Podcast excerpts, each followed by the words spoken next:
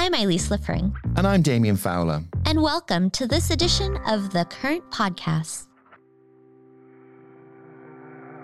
The Current is your deep dive into the future of TV, media, and data driven marketing, all explained in plain English. We talk to the biggest names in digital marketing. And this week, we sit down with Lisa Perlmutter, the SVP of Marketing and E commerce at Brilliant Earth, a direct to consumer company touted as the premier Gen Z digital first jeweler. The company's mission is to cultivate a more transparent, sustainable, and inclusive jewelry industry that means Brilliant Earth has developed rigorous protocols for diamond sourcing using the blockchain to provide a transparent chain of custody. In short, ethically sourced diamonds. Lisa joined Brilliant Earth in 2019 and now oversees the company's global marketing strategies which runs the gamut from social media to connected television. Lisa honed her experience at prominent brands like Sephora, Macy's, and Travelocity, moving from product management to marketing. We started out by asking her about her career journey into the world of digital first jewelry.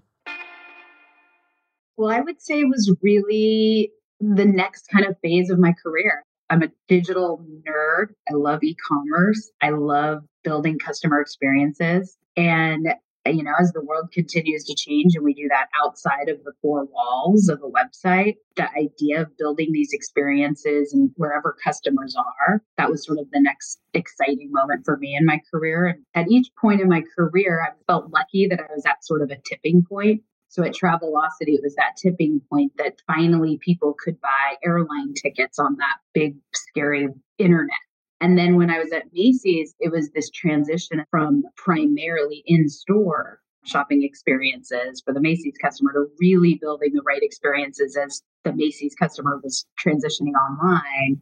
And then at that point, another game shift of transitioning onto their mobile phones. And then taking that experience to Sephora, which beauty is just a really interesting industry and has this unique ability to try a lot of new digitally native experiences. And then coming to Brilliant Earth, you know, how do you differentiate and sell diamonds? And how do you help customers make, for a lot of them, the most important buying decision of their life? That was a really exciting challenge for me and an exciting opportunity, as well as really disrupting an old industry. Jewelry is an industry as old as time. How do you really disrupt it? And as a digitally native brand, I was excited to get on board with what the co-founders were already doing for 15 years. This is how they started the brand. Our CEO is a rocket scientist, literally. She really wanted to come in and disrupt the brand, push the industry forward. Tell us a little bit more about how Brilliant Earth is disruptive. What is the mission behind the brand? And I guess why did the industry need disrupting?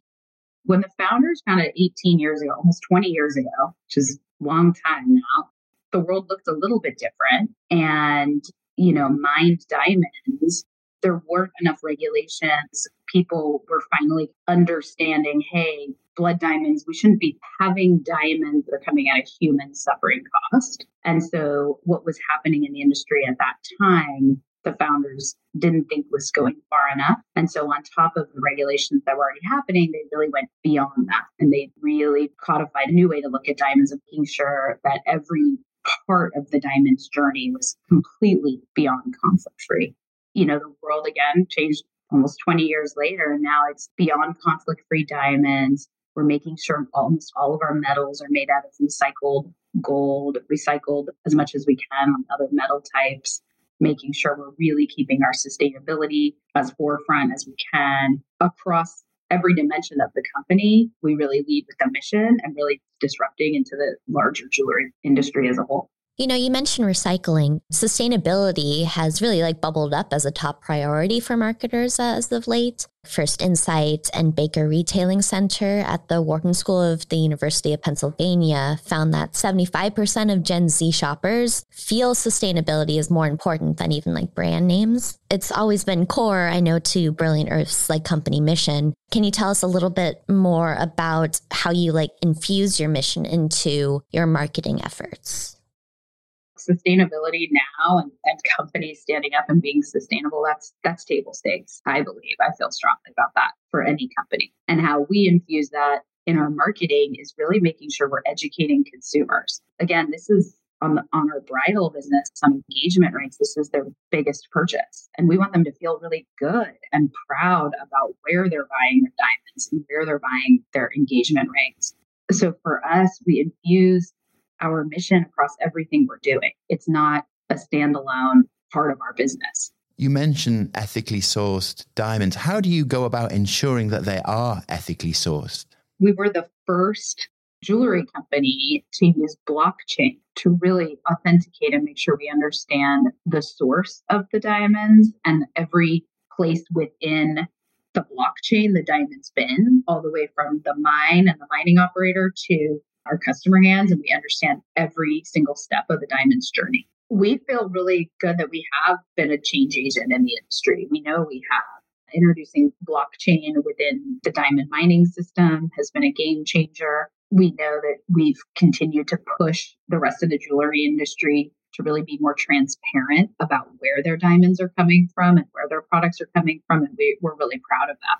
You know, you've described Brilliant Earth as uber data driven. I love that phrase, by the way. Uh, what are some of the ways you're using data to inform your strategy? We are uber data driven. Like I said, our co founder was a rocket scientist. Not everyone can say that. Yeah, you have to be to the nth degree, right?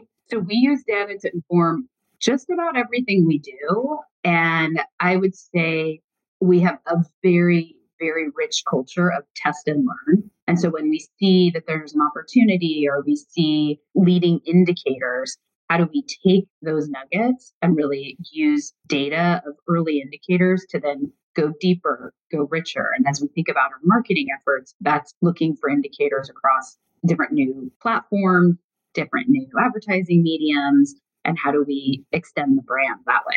You've got a bird's eye view of the consumer in lots of ways, given all this data you've got. What does that data tell you about your consumer, your ideal consumer, and also about how those consumers shop these days? As we think about our consumers, he or she is primarily younger millennial, Gen Z. They're typically starting ideating their early, early shopping really on the social networks, really through their friends, through influencers, and they're really looking for ideation. And what we see is people are shopping, or I'll call it dreaming of their engagement ring months before there's an actual purchase. And so we see that we're making sure we're with them every step of the way from when he or she is even has an inkling of an idea. And then we can really make sure we have the right content, the right influencers, the right education because this isn't just about selling. We want to make sure we're educating our customers. They're buying the right diamond, the right gemstone, the right engagement ring. We're doing that through all of our social networks. And then we have this really powerful omni channel experience. And customers come in, we see couples coming in together into our showrooms. They're buying their amazing bridal products together.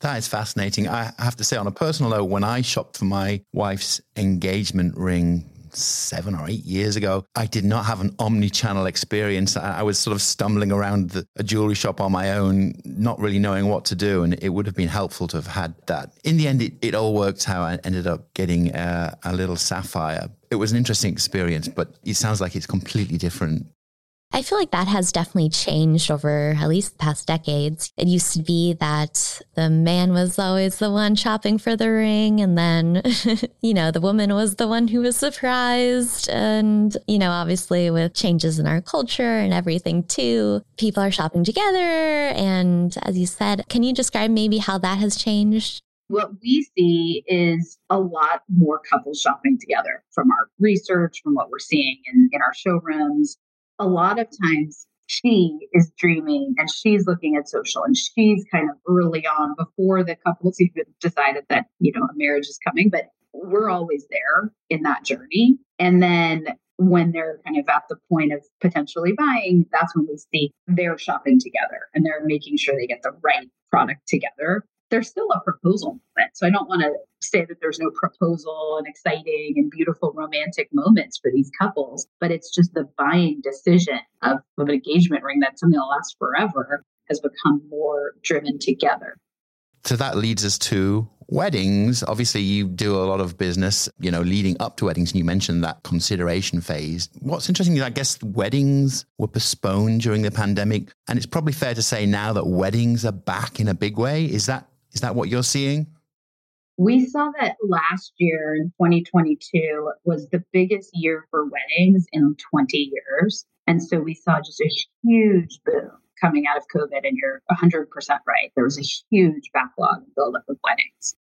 And then what we're seeing now is the bridal space continues to gain momentum. We definitely came out of the boom of 2022. And so, you know, at Brilliant Earth, as we think about our business in total, it's not just bridal we really are looking at fine jewelry. We want to be with both members of the couple throughout their lifetime and even before. And so we've really, really expanded our fine jewelry offering, everything from anniversary bands to our amazing cocktail ring collection to our Zodiac collection, which we see those, especially on the marketing side, are really, really helping build momentum and excitement for the brand in new marketing outlets. And so when we think about our front and center of our marketing, if we're coming up on Mother's Day, what are going to be some of the hot sellers in the fine jewelry space and the lead to Mother's Day? And what we found in our marketing efforts on the paid side, those get a lot of traction. And we've seen some just really nice momentum there of driving new customers in addition and as we think about growing our business outside of bridal. You know, on your previous note about weddings being back, and you don't really need to tell me because I've been invited to so many this year. There's no doubt in my mind, at least. But do you see like a peak season for proposals based on your data that essentially become like your busy season? We definitely see a lot more proposals around the holiday time frame. We also see a lot of summer proposals. And so then as a customer is thinking about buying, that's a different timeline. So you're sort of backing into that timing as a marketer. And how do we be there in enough time for this sort of runway of thinking about it, buying it, and then the proposal, which is very different than buying a hoodie online, right? It's a very different mental marketing model, which is what's fun. So you're basically always on. We're always on because he or she are always thinking, shopping, dreaming, do you feel like the marketing of diamonds has changed from being like diamonds are forever? Yeah. Well, first of all, it's interesting that it sounds like you went sapphire, right, for your engagement ring. Yeah, I did. Yeah. What color? A sort of indigo. Yeah, that's awesome. I went amethyst. We see customers are choosing for all sorts of gemstones. Diamonds are still the number one choice by far. But what we want to do is make sure customers have the breadth of whatever that is going to meet their needs financially, but also what they love and continue to wear it for a lifetime. So we want to offer them the breadth of choice, but also educate them on what they could do. And, and what's exciting for us is we're marketing this broad assortment. And then when a customer comes into our digital experience, we're really helping educate and curate that content out for them. I mean, it can be very overwhelming. We want to remove some of that opaqueness. We want it to be a very transparent experience. We want you to be able to play online and point have your wife create her own ring and show it to you. On that note, you do actually have a physical presence. Could you talk to us a little bit about that and you know how you're bringing this data-driven, uber data-driven approach to the showroom side of things? As of today, we have 26. First of all, I'll kind of go back in time as we think about uber data-driven we don't even think about a location for a showroom until we're looking at the data of what's happening online and where we see potential upside and opportunity from where our customers, where we're seeing kind of pops and how we can be where our customers are. So we really look at beforehand where are we seeing new opportunities that we can get into. And then once the showroom opens, we're using our marketing kind of machines to drive excitement, to drive appointments, our showrooms are appointment driven, but a lot of them we have walk ins. And what's really cool and unique about our showroom experience is when a customer books an appointment online, you are putting in as much detail as a customer wants when they book that appointment, meaning the diamonds they want to see in the appointment, the actual ring settings they want to see. What are they interested in? They can add as much notes as they want. And if, by the way, if they don't know what they want, they can also go in kind of blank slate but then by the time they get to that appointment, and again, a lot of couples are shopping together and frankly with some of their other family members. So they will get to that appointment And all of this product is already there for them to play, touch, feel, and they're shopping together. That's really kind of the connection point that we have between our digital experience and our store and our showroom. Your CEO and co founder, Beth Gerstein, cited high impact marketing as a priority for 2023. What channel are you most excited about this year? I can't name one. I would say for us, as we think about high impact marketing and going into 2023 and beyond, we're really excited about a few areas. One, hyper local. So as we open up more showrooms, how do we make sure we can also drive more local marketing, which is really fun and exciting to get into and really doing more in the out of home and really doing more really amplify some of these newer cities that we're going into. I would say we continue to explore and we see some really good success on CTV. That's been a really nice upper funnel channel for us. Again, really getting in the early mindset, really being in that decision making process from the start. And then, of course, we continue to see just real excitement and the influencers through their networks and expanding our brand, whether that's by jewelry side, which we've seen some nice early indicators on, and our bridal.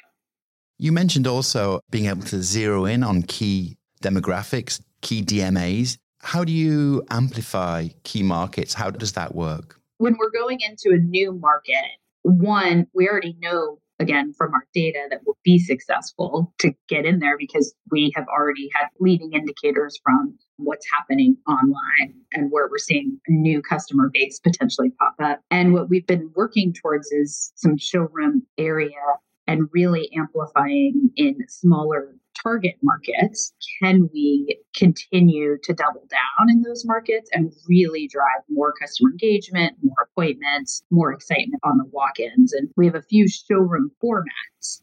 And so we've actually been testing this year in mall, the outdoor malls. There's one in Austin, there's another outdoor mall in Seattle that we're in. And those formats, we can partner with mall operators, other like minded brands. And that's really an exciting marketing opportunity. And then in some of our showroom DMAs that are non malls, like our Detroit location, how do we kind of get into the neighborhood psyche more and get into around the showroom and really drive additional traffic there? We talk a lot about weddings and proposals. Do you find that, you know, once a consumer has bought an engagement ring from you, do you consider that consumer to be a consumer for life? Do they continue engaging with you to coin a pun? I love a good pun. So thank you. We view new customer acquisition to be they can be buying an engagement ring and that's their first purchase with us. And then we want to continue and be on their lifetime journey. That includes the wedding bands and then also anniversary events, birthday gifts, celebratory moments. And whether that's a giftable moment or a self purchase for a celebration, we're seeing a lot of Gen Zs, younger Gen Zs coming up in the world. They're buying nice jewelry for themselves because they got promoted. And we love that. So we see the engagement ring on our bridal side be the entry point to our brand. And then we also see new customer acquisition on our fine jewelry side. And like I said, that's been growing in a really nice clip for us and really driving new brand awareness and making sure that he or she is with us their whole lifetime. I would imagine like working for a jewelry brand would be quite fun. Can you tell us about what your favorite thing is about working for Brilliant Earth? Best job I've had it's been a really amazing ride. I've been with the company as we went public. It's been a high growth few years for the business. So that's been exceptionally fun. And also, it's such a special purchase. And we can talk marketing and uber data driven. And at the end of the day, you're helping on the bridal side a couple celebrate an amazing moment and a lifetime moment. And that's very special and something we take to heart. And we want to be a part of that celebration when I first started, one of the most amazing stories is we've had sales team members invited to weddings because they're so much engaged in that storyline with the couple and really helping educate them on the diamonds. And then I think on the fine jewelry side, it's fun. Jewelry is fun. What business is more fun than buying jewelry for yourself, for your friends, for your significant other? It's a really amazing company. And I think the disruption how we're marketing, the products we have the fun. Don't get me started when I go in the showroom and try on the jewelry myself. So it's just fun. it's great. And it's all about making people feel good about their purchases. That's it for The Current. Stay tuned because next time we'll be talking with Robert Lambrechts, the Chief Creative Officer at Pereira O'Dell. What if advertising were invented today? Let's not have off the shelf solutions for every problem. We never start with the solution before we know the problem. The Current is produced by Wonder Media Network. Our theme is by Love and Caliber. The Trade Desk team includes Chris Brooklier and Kat Vesey. And remember, we're making sure we're with them every step of the way from when he or she is even has an inkling of an idea. Because this isn't just about selling. We want to make sure we're educating our customers. I'm Elise. And I'm Damien. And we'll see you next time.